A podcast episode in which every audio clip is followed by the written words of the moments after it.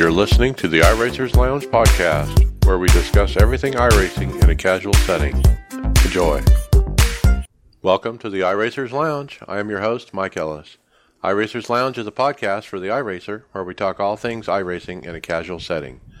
Joining me are the usual characters Chris Scales, David Flowers, Tony Groves, William Gibson, and special guest Jason Eisenhauer. Hey guys. Hey. How's it going? Mike. Good evening. Hey, welcome. All right, Jason, glad you could join us tonight. Let's uh, take a little bit here at the beginning and learn to learn a little bit about you. Uh, how did you get your start on iRacing, and how did you initially hear about it? Well, I uh, initially started iRacing, I'd say sometime around March of 2017. So I'm only at it a little more than a year at this point. Uh, I heard about it. I'm an avid listener of uh, Sirius Satellite Radio, uh, the NASCAR channel, and uh, just listening to that, hearing guests call in, uh, eh, talking about iRacing, talking about uh, simulators, and uh, you know, it sparked an interest, and had to you know go on YouTube and start watching some some videos. went to iRacing uh, did a little bit of research, uh, watching videos on the iRacing uh, uh, uh, station there, and I just I got addicted, and it was something I knew I had to do. It was it's just it's like a passion at this point. yep. All right. Cool. And so when you do run, what series do you normally run? Are you part of a team, or do you run leagues, or what? Yeah, I uh, I generally run all all NASCAR uh, type type of uh, series. Uh, mostly mostly just stick to the asphalt. Uh, we do have a small team. It's uh, myself, my brother, and two or three other other guys, and we, we alternate back and forth between between two different leagues. We run Extreme Motorsports '99 and also uh, SSCA. Uh, and I generally just run the uh, truck series uh, in both of those leagues uh, two nights a week. All right. So are you on like almost every day or just a few days a week? Well, I I uh, I don't race as nearly as much as I'd like to. Uh, I'm on just enough to get yelled at by someone in the family to, right. to, to, get off the computer and, and come up here to real life.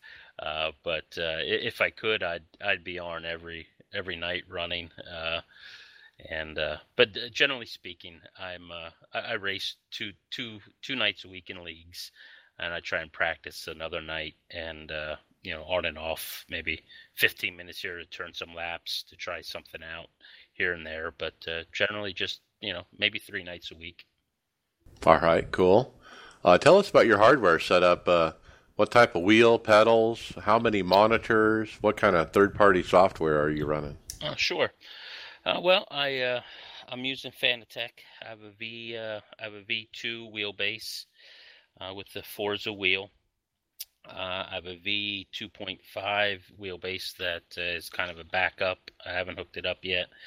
Um, I use V3 pedals, uh, three 27 inch monitors.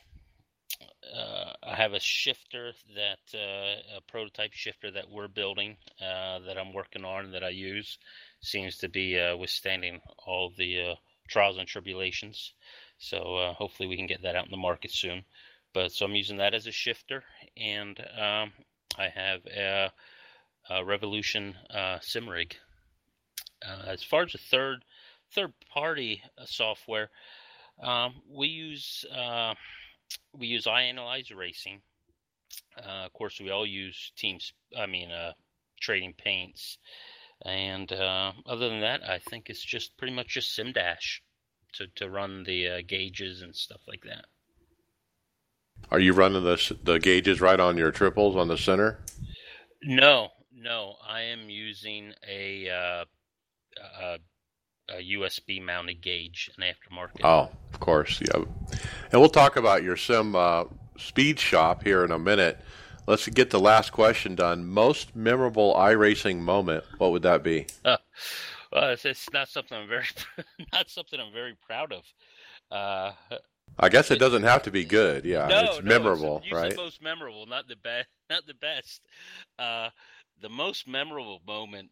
Ah, gotta tell you, it it was uh, maybe a month after uh, I'm into iRacing, and it was a charity race, and I, I believe it was uh, Suicide Awareness 250 or something like that at, at one of the super speedways. Uh, and my brother was running in it.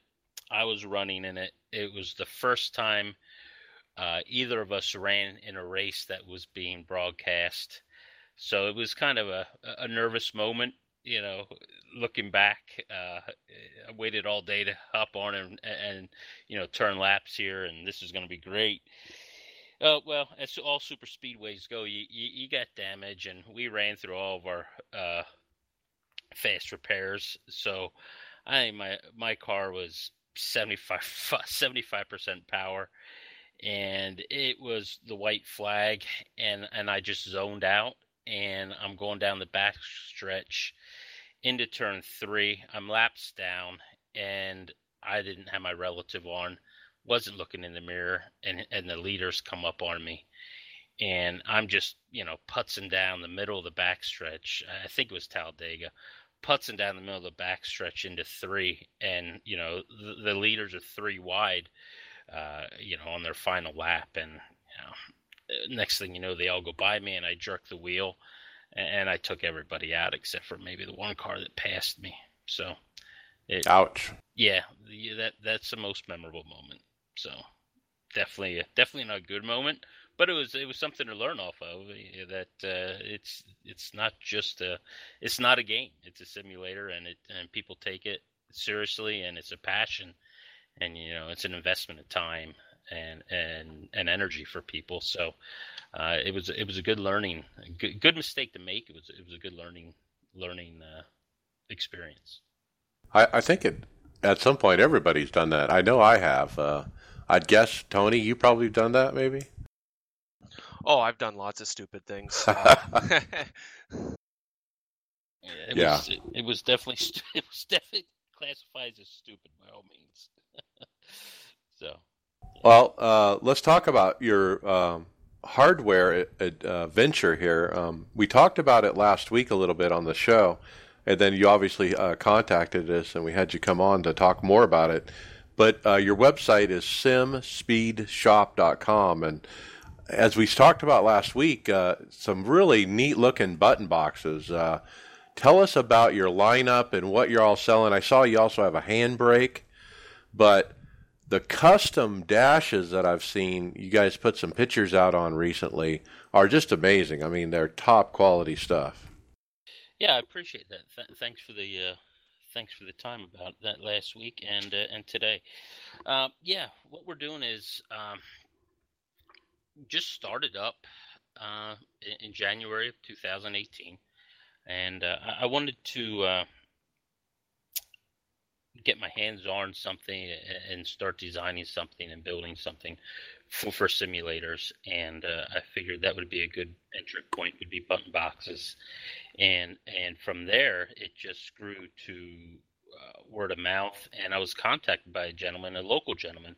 I'm in Central Pennsylvania, and uh, a gentleman in Central Pennsylvania contacted me, asked if I've ever built a dash, and I said no, but you know it's it- it's interesting and I like to do it. If, if you if you're not looking for something really quick and, we can invest some time into it, I, I'd like to go down that road with you.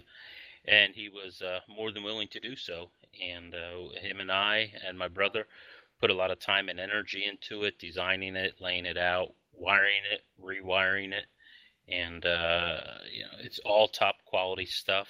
Uh, they are all autometer gauges, uh, so it's it's it's some serious stuff. Yeah, so looking at that custom dash you did, it's got the NASCAR style, old style uh, RPM gauge and analog gauges for you know fuel, water, oil, and so forth. Are those like automotive parts that you've like rewired to work with USB? I mean, how did it? How do, are those custom or what? Yeah, uh, we got the gauges from Jegs, and Jeg they- Automotive. okay. Yeah, Jegs Automotive. They are uh, they're actual automotive gauges. They're uh, they're auto. I think we got Autometer Phantom gauges. Uh, it's a it's all a series of gauges. They they all match, all backlit, and there's a uh, there's a shift uh, indicator on there as well, an amber shift indicator. And what we did is through through Sim Experience, through a PCB uh, pro- programmable circuit boards, uh, we uh, we wired those gauges um, to to go through Sim Dash. Sim Dash recognizes uh, the input of the gauges and translates it to iRacing. Now you have to go through and you ha- you have to program uh, each each gauge uh, through its you know percentages. So you got to take the RPM gauge and program it from zero to to hundred percent throughout the entire spread of the gauge, and you have to do that for for every gauge that you're doing, uh, and it it it relays it to a T, and you can you can fine tune it as close as you want to what iRacing shows. So I have a digital gauge, and then I also use the gauges on iRacing, and we can match it match it right right down to the to the number. That's great. I mean, it it's really got that realistic look to it because it's obviously a real RPM gauge for a real car. Uh, fantastic looking work, and uh, and then obviously you have these other button boxes um, that are basically very inexpensive from my point of view. I mean, seventy nine ninety nine or eighty five dollars. Uh, you got two different variations there. Uh, I love the flip up, uh, you know, starter switch. Uh, you got r- rotary dial. You got toggle. You got momentary push. Uh, everything is here, and it's uh, and it's solid. Yeah, thank you. We uh, we wanted to come out with, with a product that was consumer friendly as far as pricing and as far as durability. Uh, you know, if if you go onto any of the the websites out there that have buy and sell for simulator uh, hardware and equipment, button boxes last a few hours on there. I mean, if someone lists a button box, it's gone immediately. So there's there's a demand for them out there, and I don't think people think about them until they really need one, or until they see one in front of them for that is for sale. And at that point, everybody wants it, and it's gone within an hour. So my my, my thought process was let's put something out there that's again consumer friendly and that that does the job for them and is very unique. Now, it, you mentioned what we have. We also have the uh, brake bias style. We have a 3D printed brake bias style, uh, two different sizes that that mounts to the rotary encoder. So uh, as, as as you need to adjust your brake bias, it's it's also momentary. So you can press the brake bias style. If you press it, it prompts the brake bias, and then you know left or right to increase or decrease your brake bias. So that's something kind of unique to to what we're doing. It's our own brake bias style. It's it's a rotary that uh, encoder that I haven't seen anyone else use yet. Uh, so it's kind of two in one, and I'm I'm trying to in, to incorporate that dial into all the boxes going forward as kind of our our trademark. Now, are they like plug and play? Just have a USB cord on them, or what? Very much so. Uh, very plug and play. Everything uh, is USB. Plug the USB in, and all the boards are licensed to us. So when you plug a board in, it says Sim Speed Shop button box. It's not a generic. It won't come up as a generic board or anything like that. You, you know you're getting a quality product. So generic Windows drivers run it. Yes. All right. Well, very Yeah, good. Uh, plug and play. And, and tell us a little bit uh, briefly about the handbrake. And you said you're working on a, a shifter. What kind of shifter is it? We're working on a sequential shifter. Uh, it's going to be an all metal design. Uh, we were working on a uh, 3D printed version of it. Uh, that seemed to go pretty well, and uh, we're, we're, gonna. Uh, I'm gonna look for someone to do the metal, the metal fab, and once once we get that done, we got the design all laid out. we just gotta get the metal fab pricing and production down a little bit to make it reasonable. And I think we'll have a, a shifter on the market for uh, 150ish, but it's a steady, sturdy shifter. It's it's it's going to be a it's it's pretty stout. And the handbrake, uh, the handbrake is something we just came out with. It's it's an analog handbrake. Uh, we also have a hydraulic handbrake. So you have either version.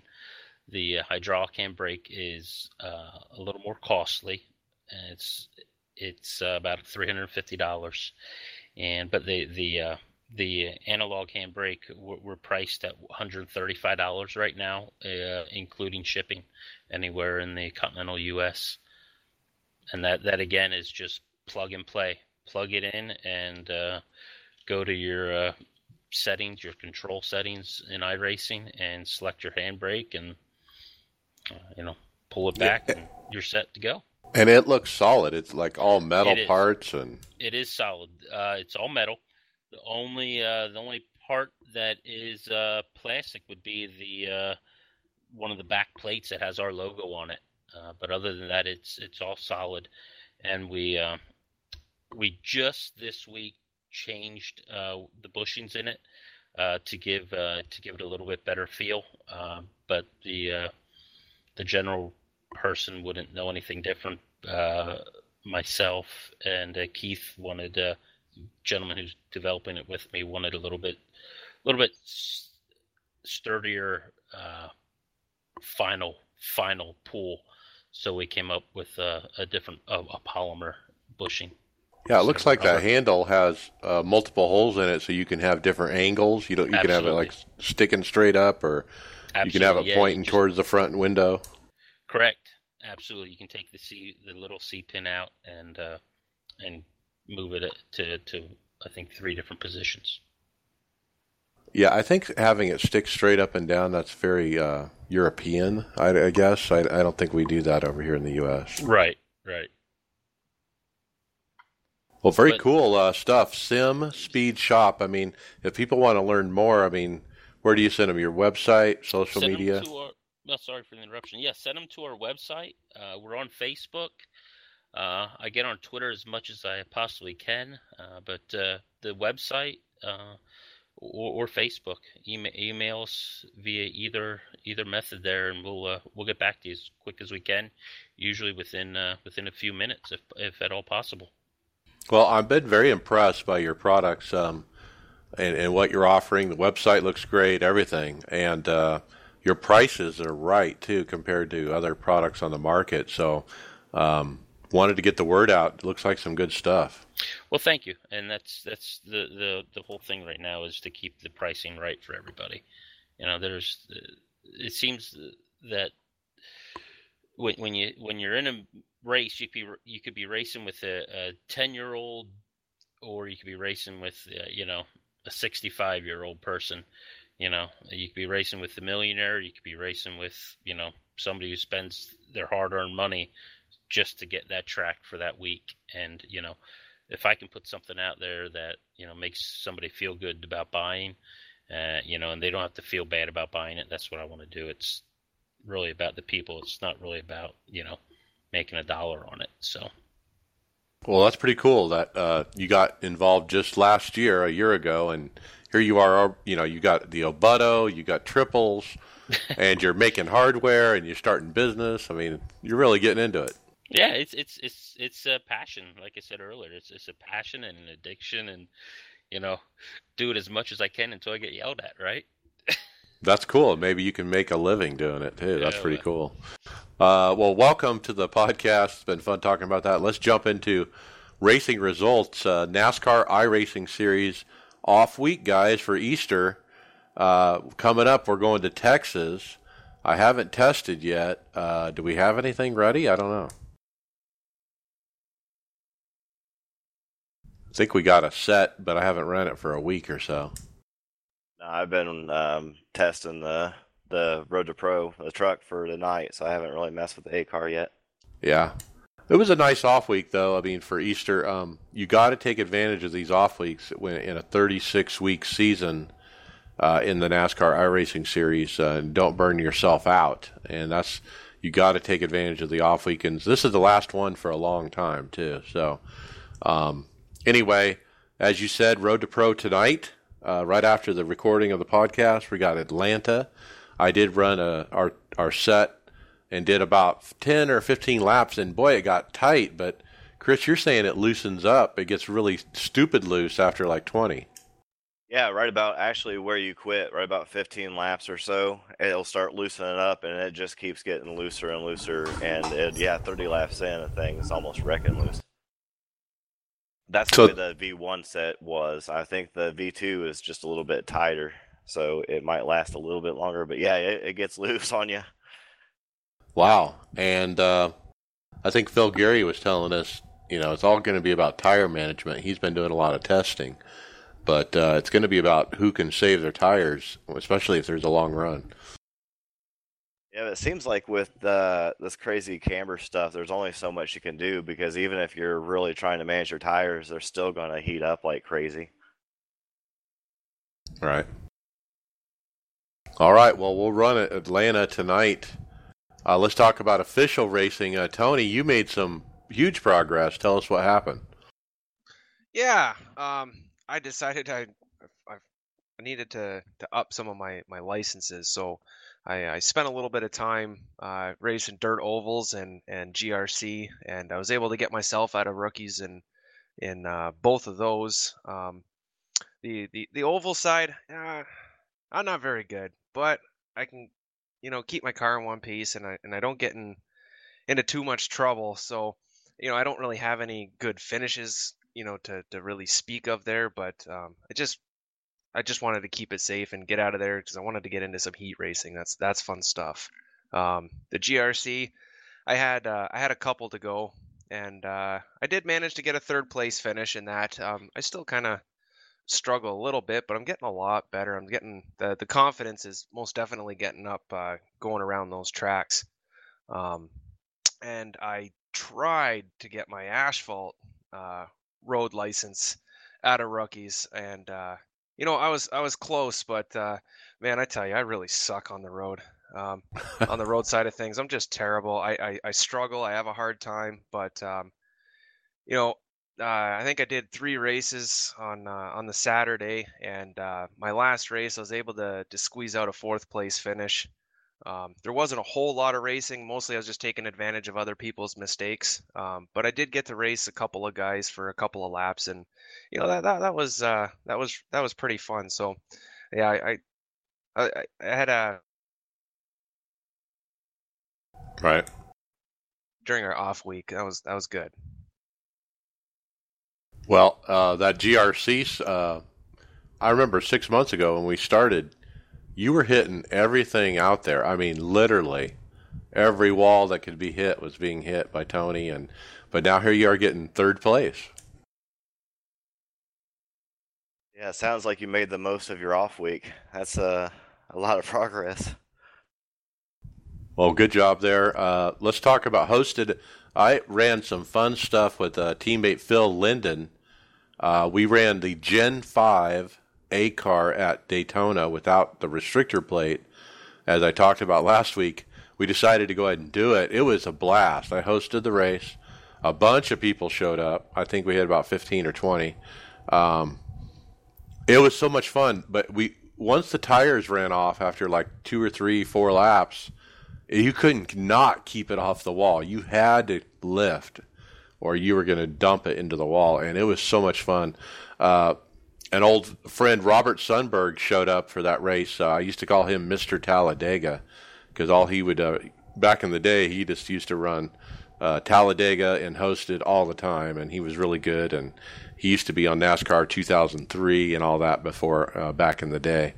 But uh, shout out to Mr. Sunberg. Uh, he hooked me up with the setup. So, all right, let's talk uh, results for the NASCAR Peak Series. They ran last Tuesday, and defending series champion Ryan Macaluza wins at Fontana. P2 Taylor Hurst, three Ray Alfalla, Jimmy Mullis fourth, Keegan Leahy fifth. Uh, what'd you guys think? I watched a little bit of it, kind of uh, with the audio off, and it was some pretty good racing. I watched a little bit of it. It was um, it was definitely good racing. It just um, I was distracted, so I didn't get really focused. But um, yeah, it was just good racing. I'm kind of wish they were at Martinsville just so you could see what the best could do there. But Fontana's still a fun track to watch a race at. There was one guy who wrecked pretty hard. I forget who it was, but he had such a run up off of four. And when you get a run like that, you can't give it up. You know, it's just like you got to take it. And he did, and he lost control and, and dumped it in the wall. But there was a bunch of stuff like that going on. And but uh, yeah, it was a pretty cool race. Yeah, I was surprised. They were throwing some big blocks going down the front stretch pretty early on in the race. It really shows how competitive that series is and how they're fighting for every single spot. Well, track um, position. Yeah, I mean yeah, it's, it's, so big. Huge. Yeah. Yeah, it's like you got to run hard every lap these days. You know, there's no laying back and oh, we'll race at the end, and those days are over. All right, next up, World Championship Grand Prix. Mitchell DeJong picks up his first win of the season at Phillip Island. Gregor Huttu P2, Martin Kroenke P3. Uh, Gregor Huttu posted uh, after the race uh, a decent result. Had to be pretty aggressive with the strategy and also defending on the last stint, but didn't quite work out. We'll get the win one of these days. But uh, Mitchell DeJong, I mean, if you remember, he was killing it in GRC, and now he's killing it in uh, F1. Yeah, it's in. I mean, talk about two complete disciplines of racing, and he just dominates in both. So, um, amazingly talented. Yeah, absolutely. And uh, iRacing did put out a recap video of the event, uh, about three minutes long, showing, uh, you know, the highlights and stuff. I did watch that, and it was uh, kind of fun to check it out. But uh, yeah, apparently Huttu and uh, DeJong were battling at the end there, and uh, Mitchell put a pretty bold pass on him and, and got it done. Let's jump into topics. Will, you're up first. Yeah, so another week and another patch and hot fix. Um, first patch came on the 29th. Um, they included some fixes to an audio issue, um, some new sponsors in the paint kit. They stiffened the tire carcass on the Dirt Late model um, look like the NIS cars um, got a few season setup updated. Um, but the most notable change was the addition of the dual clutch to the McLaren MP4-30, um, which is the newest F1 car, the one they use in the Grand Prix series. Dual clutch. I just have no clue what that is. Um, from my understanding, uh, Tyler Hudson left some notes. It seems like you basically could map your clutch to a button so like I have the G29. And say if I were to map the clutch to X, what I could essentially do is hold my clutch midway through, hit X, and then go full clutch. And then at that point on the start of the race is really the only time you're ever going to use it. Let go of the button, and that will drop the clutch to your preset location. Um, Aha! Say, it's like a start a start button thing. Uh, yeah, essentially. So basically, say if you like to start say 60% clutch instead of releasing the clutch that 40% you go to 60% clutch hit the button and then when you let go of the button it drops it to that no matter what amount you go past that so it's just it's primarily going to be used on the start it looks like you can actually burn up the clutch and get some clutch slip as well um but that was that's probably going to be more for like the highest level of driver i think most people probably aren't even going to fully utilize it. But it is definitely a really cool addition. Makes it more like how uh, traditional F1 cars clutch system. Yeah, works. they have a launch button and it works the same way, I think. Uh, okay, so that was uh, patch three, and then uh, they did a hot fix uh, pit stop animation timing audio issue that could cause the last played scrape sound to repeat over and over, and Dirt Late models had their carcass stiffened. But that sound uh, problem, that was a problem for a lot of people, so it sounds like they're addressing that. Yeah, I think that's the first mention of that problem since it first arrives. So it sounds like it was possibly like you would get that noise and it would just glitch over and over, which is probably what amplified it so loud. Um, so hopefully we that problem kind of resolves itself at this point. Okay, cool. Chris, you're next. Yeah, a friend of the podcast, John Hammer, asked in the forum if you guys prefer to run the A Open series a week before NIS. Uh, the results so far are 48% yes and 38% no. And from what he's saying, what I understand is, uh, so we're at Texas this week, and what he's saying is we would have been running the uh, A Open at Texas last week, so you have some place to practice for NIS and um, I kind of agree with this. And then I, I also wanted this this topic because I wanted to see what you guys thought of having a, a second carb cup um, type race that runs every hour. That instead of running, you know, just a few tracks, it runs the the same schedule as NIS. I think there'd be plenty of people that would run that.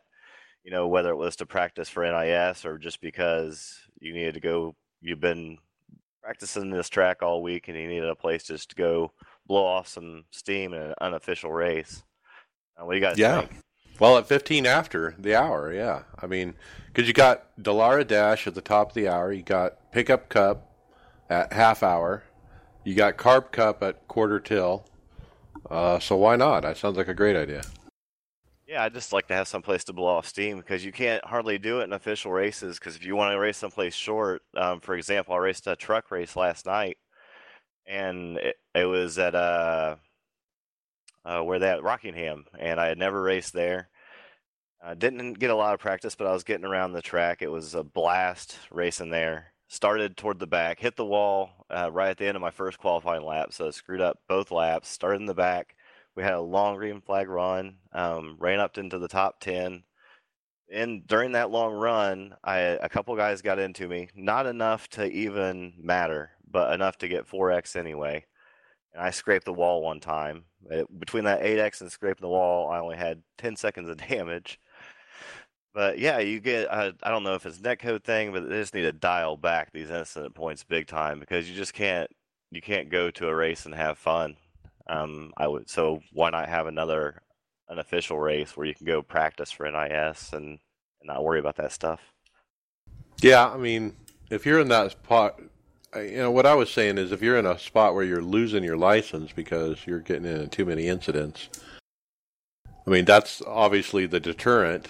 But I think the big deterrent was when we were at Martinsville and I got DQ'd from too many incidents. Uh, I really feel like that need to be adjusted though. Yeah, I kinda agree have- with that. Sorry, David.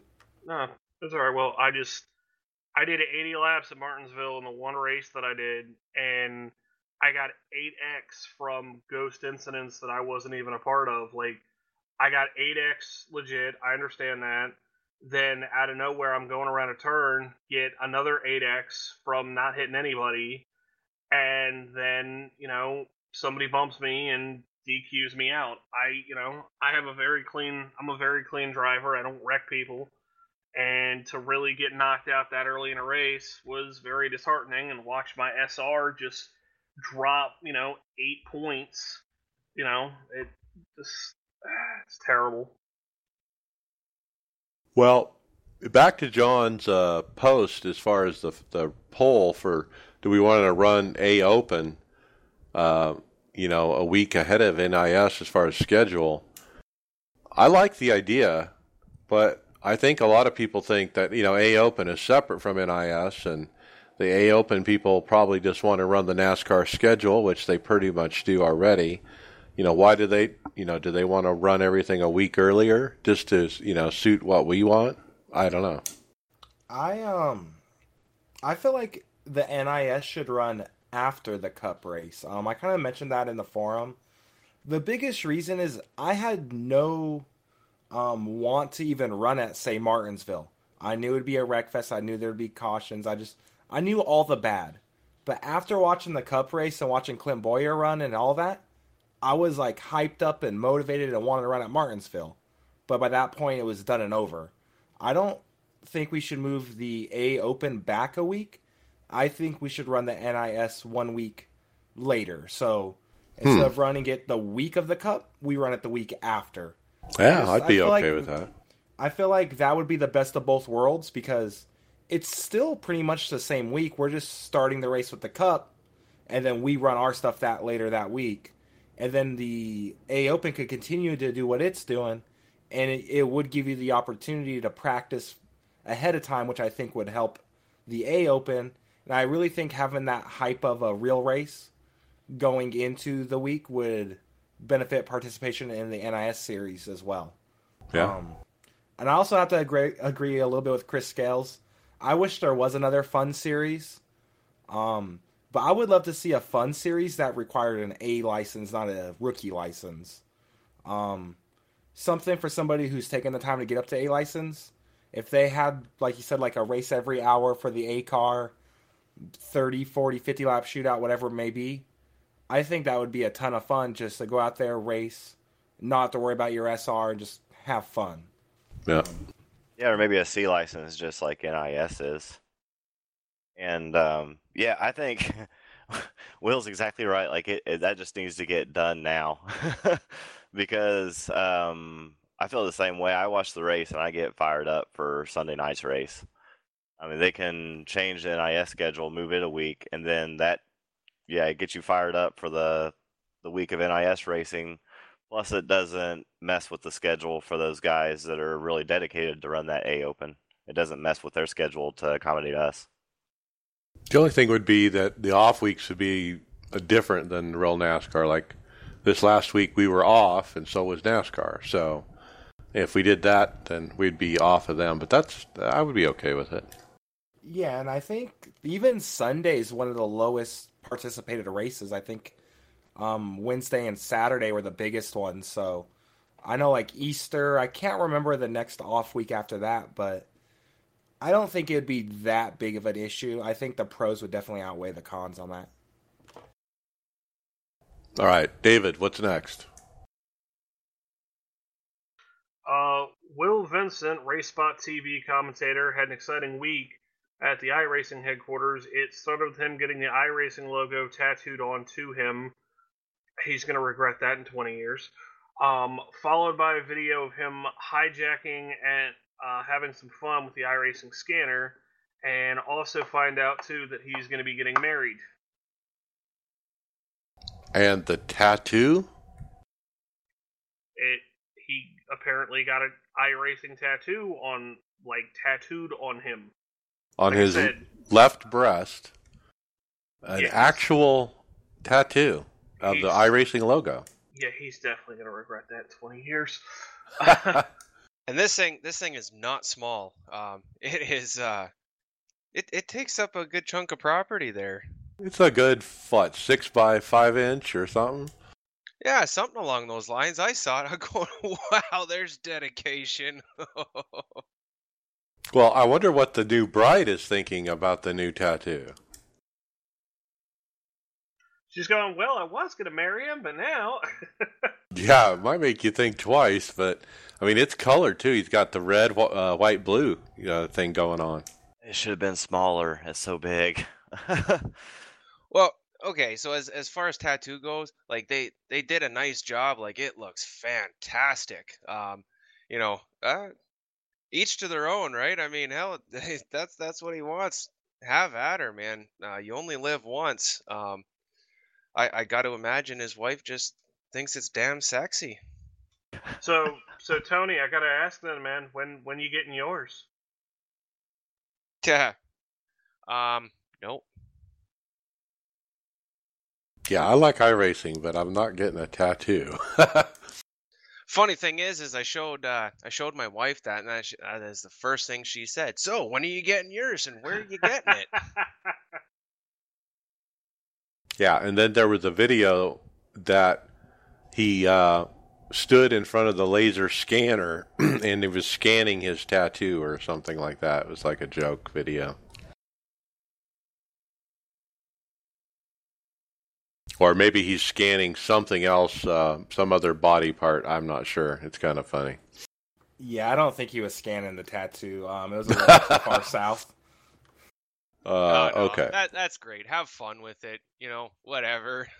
if if you like it, that's great. Um, and well, for people that don't, well, you didn't get the damn tattoo, so uh, enjoy it through his eyes. All right. Pretty cool, Will. Good job. All right, uh, Tony, what you got next? Okay. Uh, Brendon Leigh, uh, uh, top F1 esport driver, saying some good things about iRacing. Um, I guess he uh, he's a competitor in the eROC, and uh, he's a champion of the inaugural F1 Esport Series. Um, he was interviewed by VRS, and uh, one quote, anyways, we got up for him is, uh, "Well, iRacing is debatably the best simulator out there in almost every single way. It's much more realistic, of course, and I think that's great to challenge yourself." Well, there you go. So this is the guy who's like at the top of his game as far as F1 2014 on PS3, Xbox 360, Codemasters, all that stuff. And what does he say? Oh, iRacing is debatably the best sim out there, of course. Pretty cool. All right, uh, Chris, you got next. It looks like we have uh, Eric Hudek uh, talks about the new IR18. After some discussion on the forums about the aerodynamic settings on the new Dallara IR18 and how they affect the car, Eric chimed in stating, Wickers are limited per the rule book, which are the options we are using. Now it's more possible, more better data may come from sources down the line as there are questionable sensitivities at lower flap angles. But we've got what we've got for the time being. And uh, I, it's, it's sad how much I don't know about these cars being from Indiana. But yeah, uh, Wickers, I have no idea what that is. That's the thing. I think it's like a strip along the back part of the wing that stands straight up, kind of for downforce. But uh, yeah, he basically goes on to say uh, there are three unique designs for the Chevy, Honda, and Dallara, but this car, uh, the, the data that we have is the Dallara version.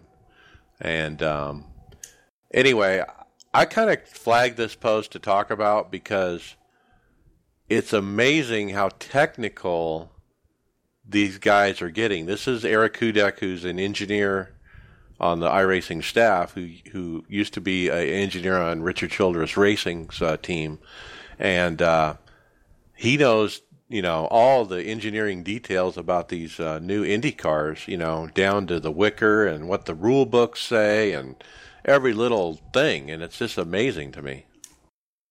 Yeah, I read through almost all five pages of that forum post just trying to understand everything um, when I originally opened the link. And yeah, there was a lot of complaining about the rear stability of the car, and the people felt like it wasn't realistic.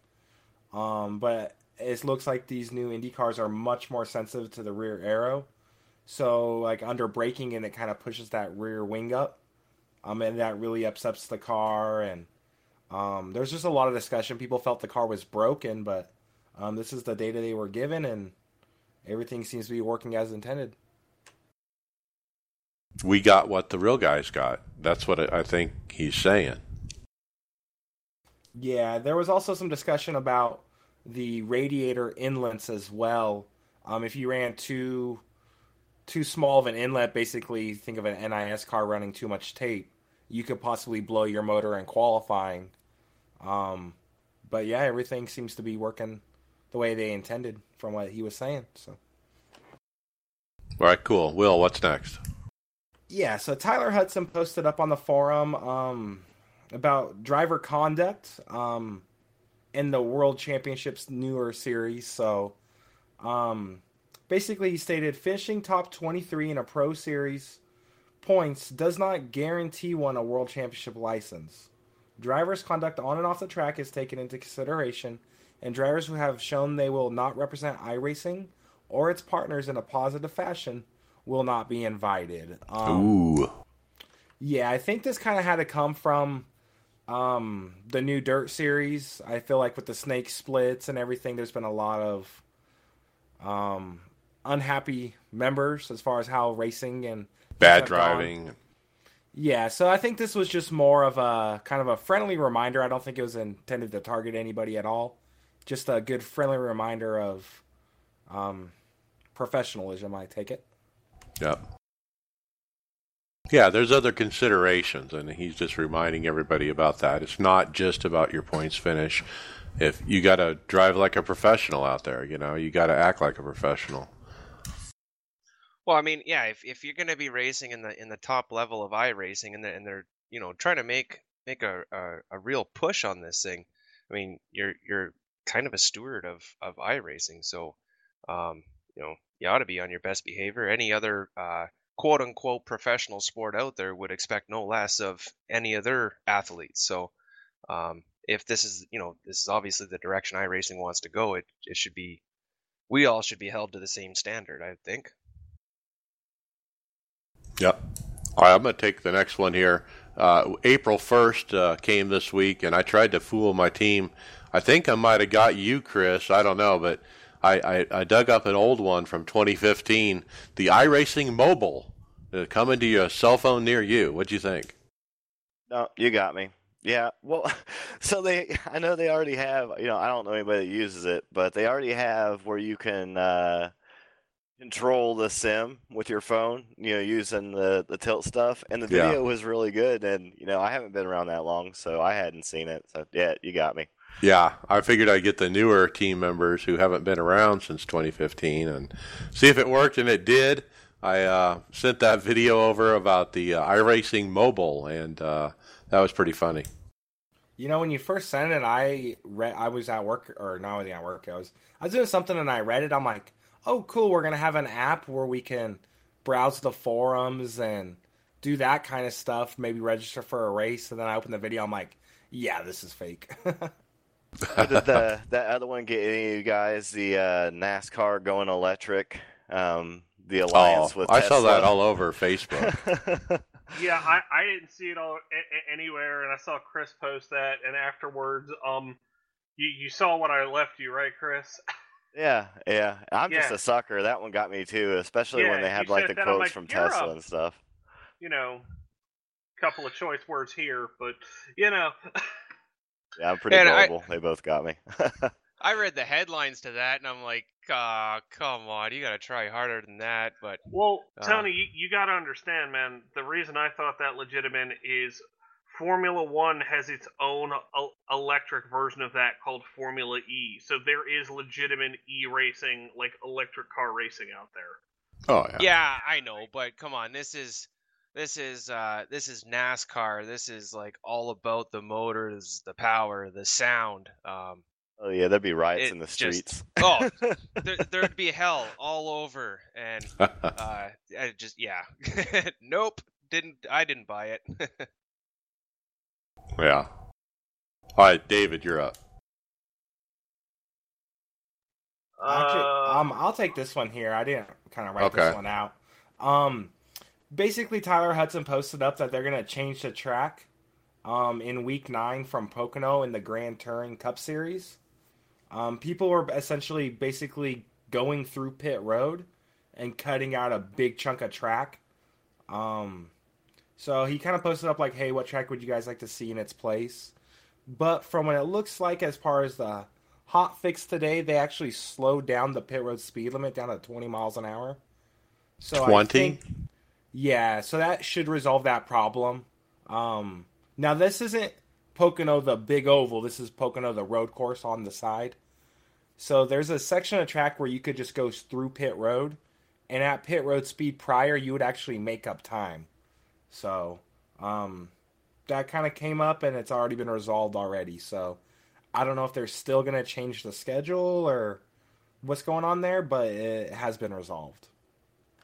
Yeah. Uh, was this the same thing where I remember I ran a hosted event at Pocono Road Course, and every time anyone left pit road, you would get black flagged.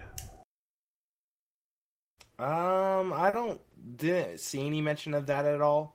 Um, Yeah. I did the Grand Touring, the Fanatec series, or a practice or something this week, and um, there is a part of the track where there's like a heavy braking zone, and you make a left turn, or you could just go straight through the pits. And it was my first time going around the track, and I went straight through the pits, and I noticed it was quicker right away. So I don't know how long the people have been exploiting this. Yeah. Well, they take care of it. They are getting it fixed, so that's cool. All right, let's uh, throw this one to our special guest, Jason. Are you still there? Uh, this one's called "How many buttons and encoders are possible?" You might know this. Let's see. It's from David Tucker. It says, "If anyone is curious about how many buttons we support, we have the following limitations." 32 devices at one time, 16 analog axes per device, 64 buttons per device. Direct input supports 128, but we can't handle that since we use a 64 bit bit mask to support multiple button presses. So, is there a thing as too many button boxes? Uh, Sorry about that. I was I was uh, keying up the wrong button there. Wasn't keying up the right mic. Uh, I haven't gotten to that point yet. Um, I've the most I've probably tried at once was uh, into the 40s. Uh, I've never had a reason to go much higher than that. Uh, that is off one. Uh, that's off one board. So uh, I like it. it's a good good challenge. I can I can try and see how high we can go. I'd never really tried it. Well, there you go. Challenge uh, put out. challenge accepted. Yeah, pretty pretty crazy how many you can actually do there. Um, I had no idea. Yeah, the, with with the you know the rotaries. I mean, those, those are going to count as two, uh, and I think the uh, the hat switches are are eight, if I'm not mistaken. So um, and th- those you know they can add up pretty quick once you start doing different things with the boxes. Yep, yep. Well, pretty cool. Okay, uh, next topic, uh, Tony, you got it. Yeah, this looks like uh, it, it has already passed us, but uh, we ought to talk about it anyways. Um, iRacing.com tweeted on uh, March 29. Make sure to tune in to um, NASCAR America at 5 p.m. Eastern on uh, NASCAR on NBC to catch uh, Ty Majeski turning some virtual laps on iRacing with uh, Parker Kligerman. Uh, did any of you guys uh, watch this? I did. I watched the video online and was a little disappointed. It was just like uh, Parker doing his normal thing, but Ty is on the phone. You know, he like called into the studio, and apparently Ty is on the track virtually with Parker, but you really can't tell that by you know the footage that they're providing. You can hear Ty talking, you know, but Yeah, Oh. if you. Sorry, I was gonna say if you, yeah, if you don't know Ty runs the '91 car, I think, um, you wouldn't have known that was him because they were kind of running one-two to each other at the back of the pack there.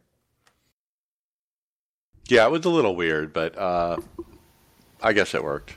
Yeah. On, on that note, uh, Parker does invite uh, does invite his followers on Facebook and on Twitter to uh, hop in the sim with him when he's doing NASCAR America. Uh, so if anybody ever wants to uh, get get on track with Parker and you know be broadcast uh, through NBC, uh, reach out to Parker. He'll let you in there. Oh, that's cool. Yeah, they got to have tra- cars on the track, you know, to to be around him, and so you're just out there running laps, you know, while they're taping it, right? Uh, yeah, absolutely. Yeah, he runs in a, uh, I think it's Sim 500. He runs in a Sim 500 league on Monday nights, and uh, he often invites guys in.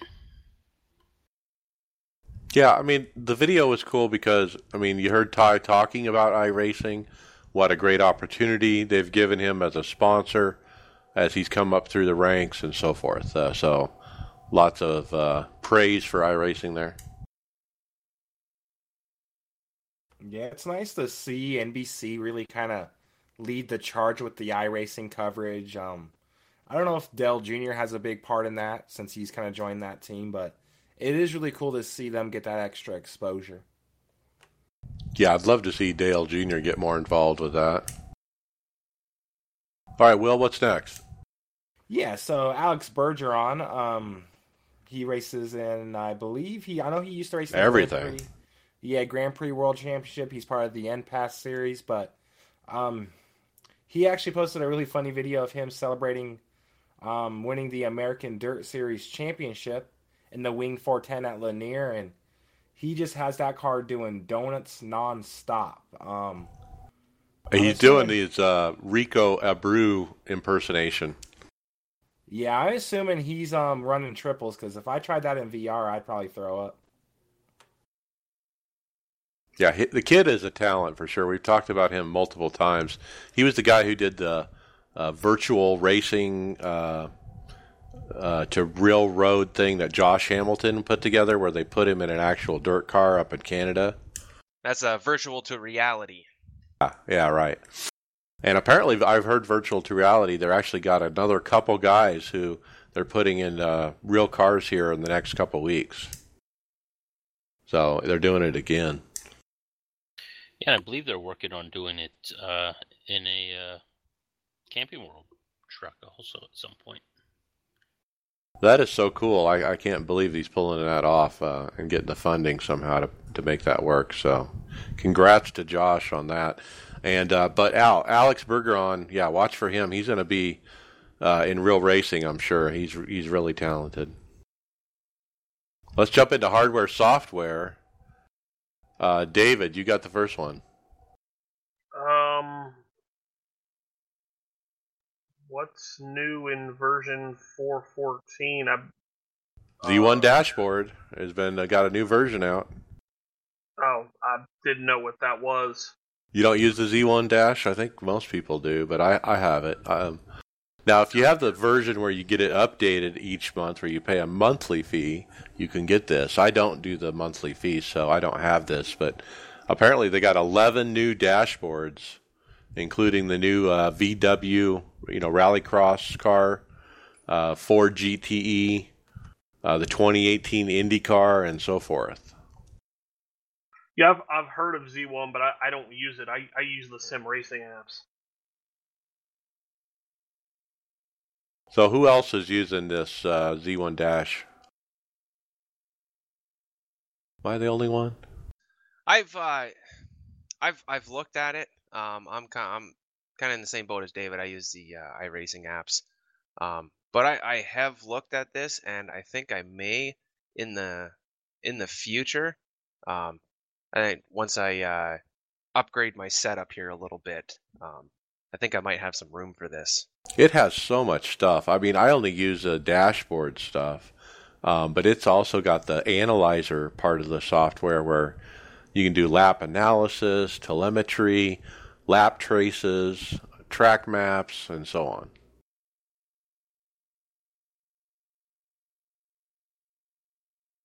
Okay, I'm going to take the next one. Uh, R Seat Europe put out a uh, post on their Facebook page.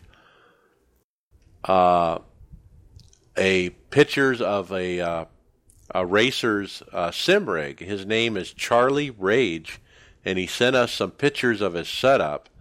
And man, does this thing look nice, nice, nice! I love it. It's white. I, I love the color.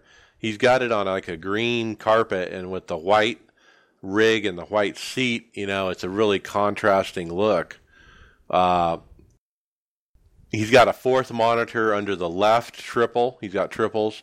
And then check out the dash, guys. I mean, what do you think of that dash? The wheels coming right out of it. I mean, Jason, that's pretty good work. What do you think?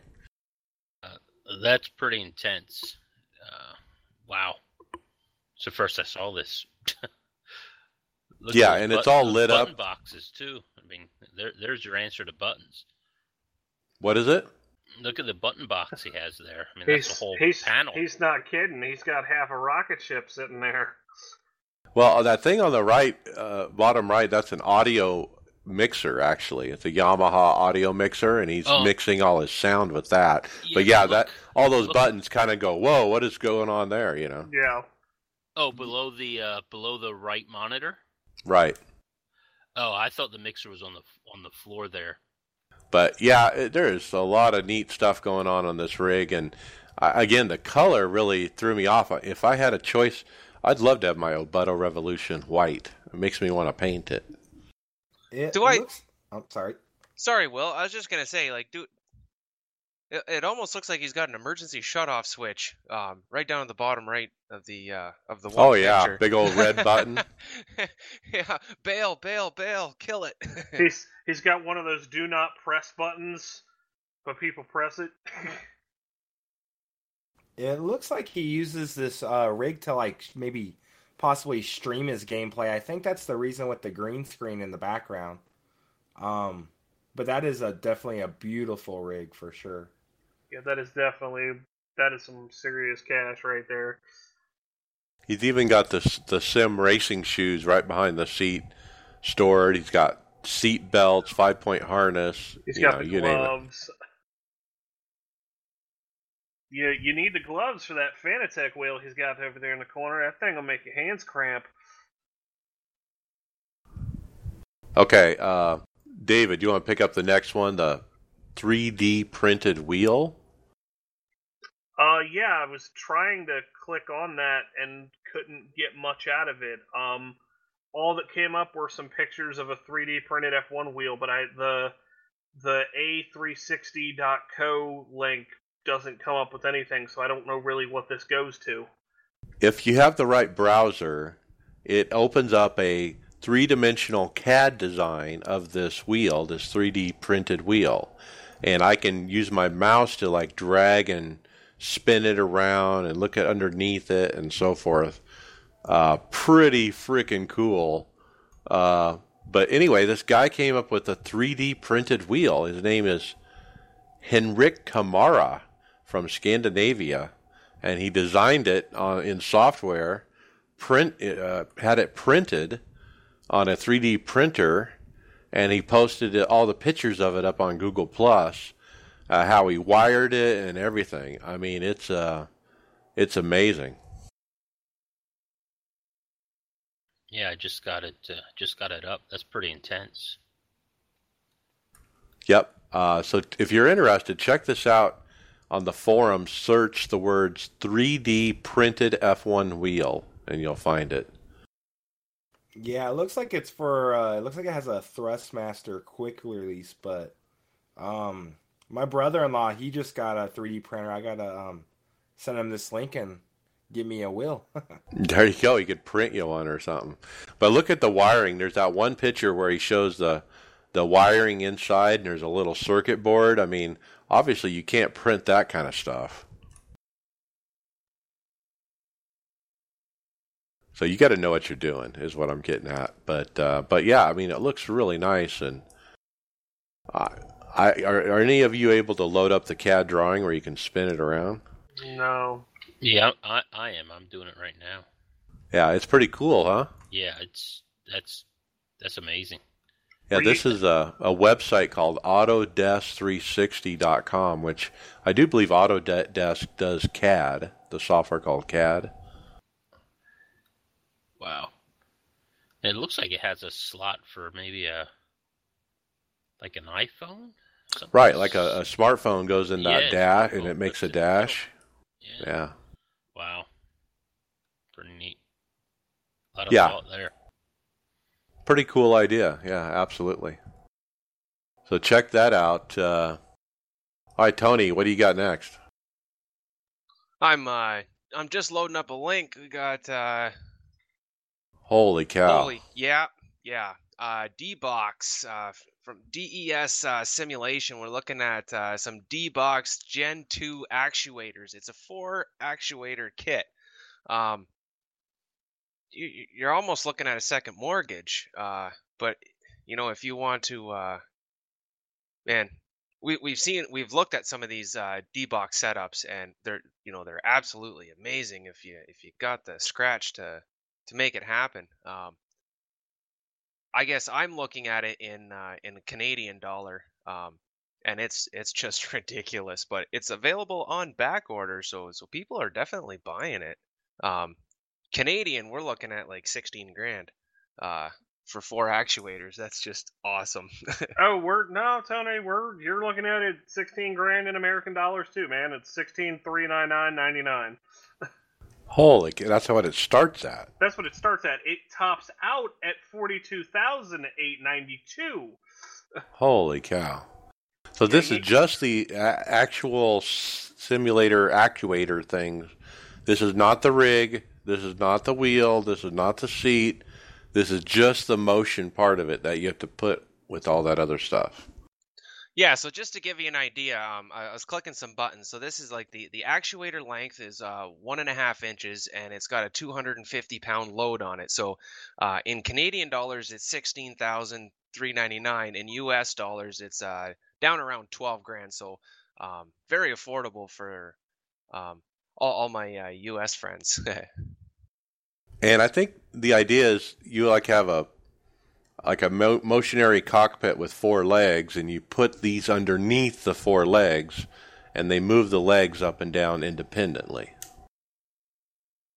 That's kind of, uh, yeah. I think I think you nailed it right there. I mean, for, for all the uh, the different ones that I've looked at, um, it, it seems to to be how they work.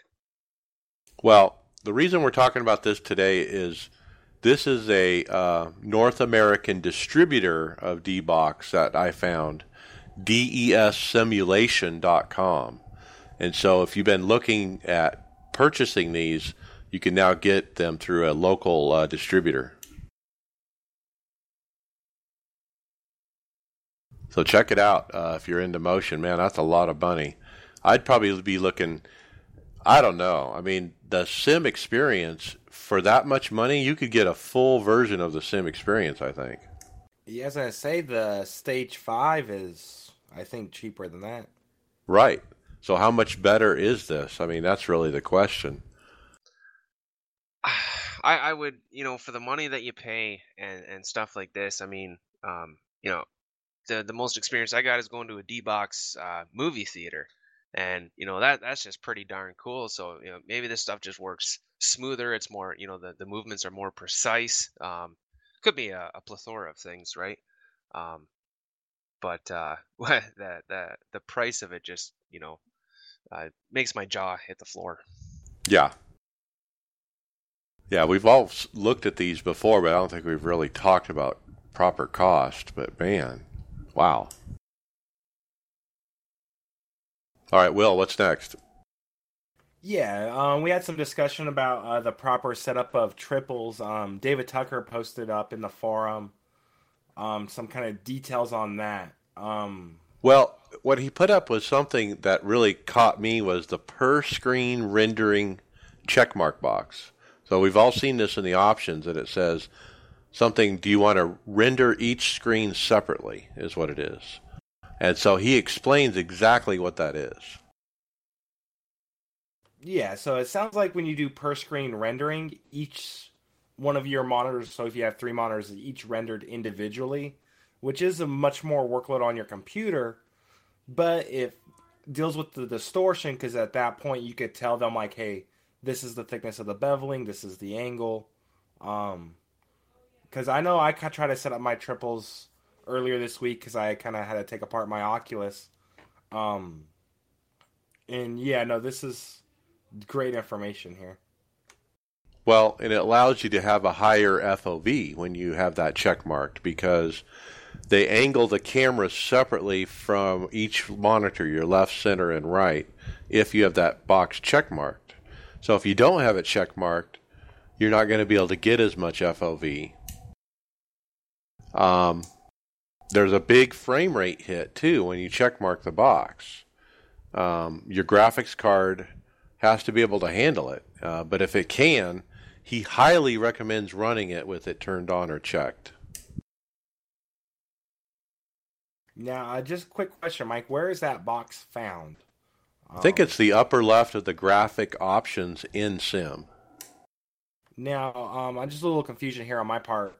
How does that relate to the multi-projection box? Is that the same one or? No, I think multi-projection is a different thing. I'm not sure what that is. Okay, But yeah. I this is having a hard time. this is where basically either your graphics card is rendering one image, which is across all three, or it's rendering three separate images going to three separate monitors. So that's what this one is. And so it basically means your graphics card has to work three times as hard because it's doing three times the amount of work. Got it. So if you're having FOV, I mean, if you're having, uh, you know, performance issues, you could actually uncheck that box, and it would probably help a lot. But you would have a lower FOV too. Yeah, there's a lot to learn about that kind of stuff. I'm always trying to trying to learn. Okay, David, I guess you got the last uh, topic. Uh, well, the last one here is a video from uh, Fernando Alonso, the two-time Formula One champion. That's got uh, great advice for young drivers. It's about six minutes, but it's uh, it's got some good advice. Mainly, start with karts, run in a simulator, practice your overtaking, and most importantly, work with your engineers. Yeah, and it, it was interesting that you know run your simulator was definitely you know one of the basic steps you know Fernando says to do. Yeah, the even the way he mentioned running a simulator makes it sound like just run thousands of hours because everything at that point will become second nature. Um, was kind of the way I understood him describing it. Um, Yeah, pretty cool. Uh, excited to see him uh, run Le Mans this year and and maybe get back to Indy 500. I don't think he's going to be there this year though. All right, let's jump into final thoughts. Uh, Chris Scales had to step away. Uh, David Flowers, you're up. Uh, just looking forward to um, Texas this week for the cars. Get away from some of that short track madness. Um, I'm just I'm not running trucks tonight. I ain't feeling well, so that's all I got. All right, very good. Tony Groves, what do you got? Yeah, uh, you know, coming off a, a pretty high on a on a weekend there, getting getting those licenses, and uh, you know, doing doing all right at that. Um, Mean, a lot of a lot of confidence coming into this week. Uh, you know, I'm excited to run Texas. Um, I don't really remember, and I actually haven't even thrown any laps down yet, but I will be doing that uh, probably tomorrow. Um, but uh, I, I I remember liking it, so I'm excited. Um, and like David, I'm I'm very happy to get away from the short tracks there.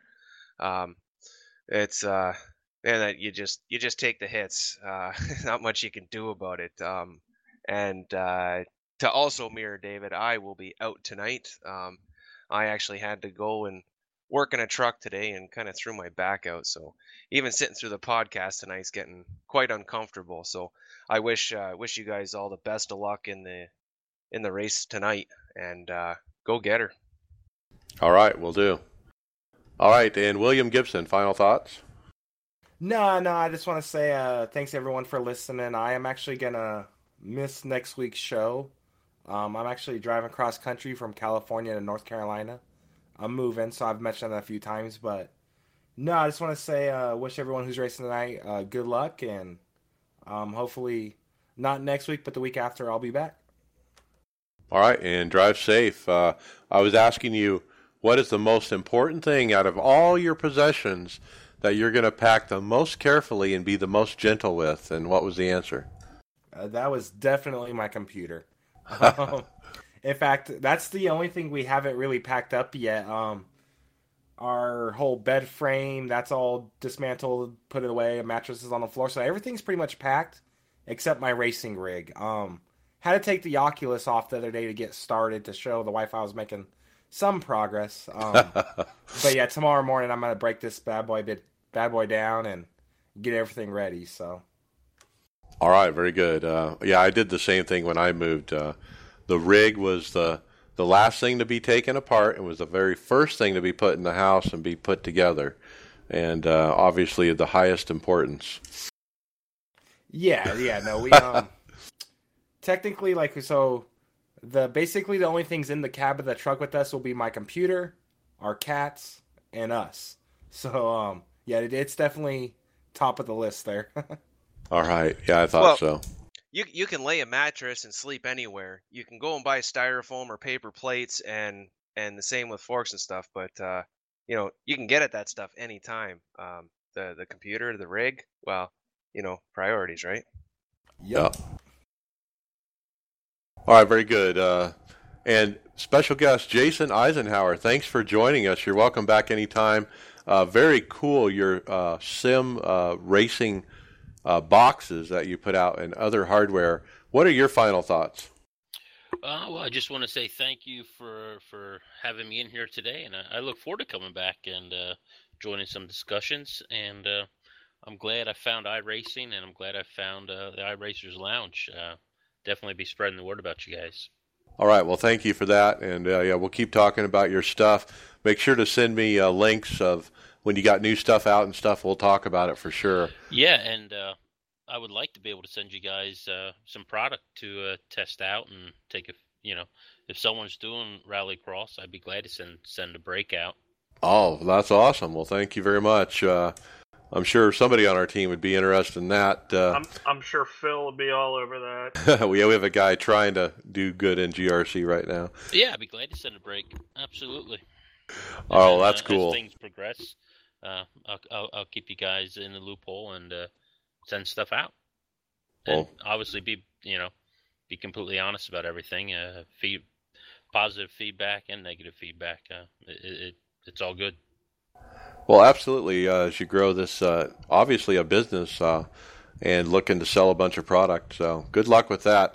Uh, my final thoughts. Uh, well, I'm glad the week is o- the off week is over for Easter, and uh, I'm always a little, you know, what do I do with myself? And it was, you know, time. I normally would be racing, but I'm sitting out on the couch in the living room, you know, and doing other things, and it was a little odd. So it's nice the week is over. Good to be back to going to Texas. Uh, I usually do pretty good there because it is a, an attrition kind of race, I think. So, uh, looking forward to that. Uh, make sure to find us if you guys want to be on the show or have questions or topic ideas. Hit us up. We're everywhere. You can subscribe on iTunes, SoundCloud, Google Play, Facebook, Twitter, YouTube, you name it. So, with that, we'll see you on the track later. Bye.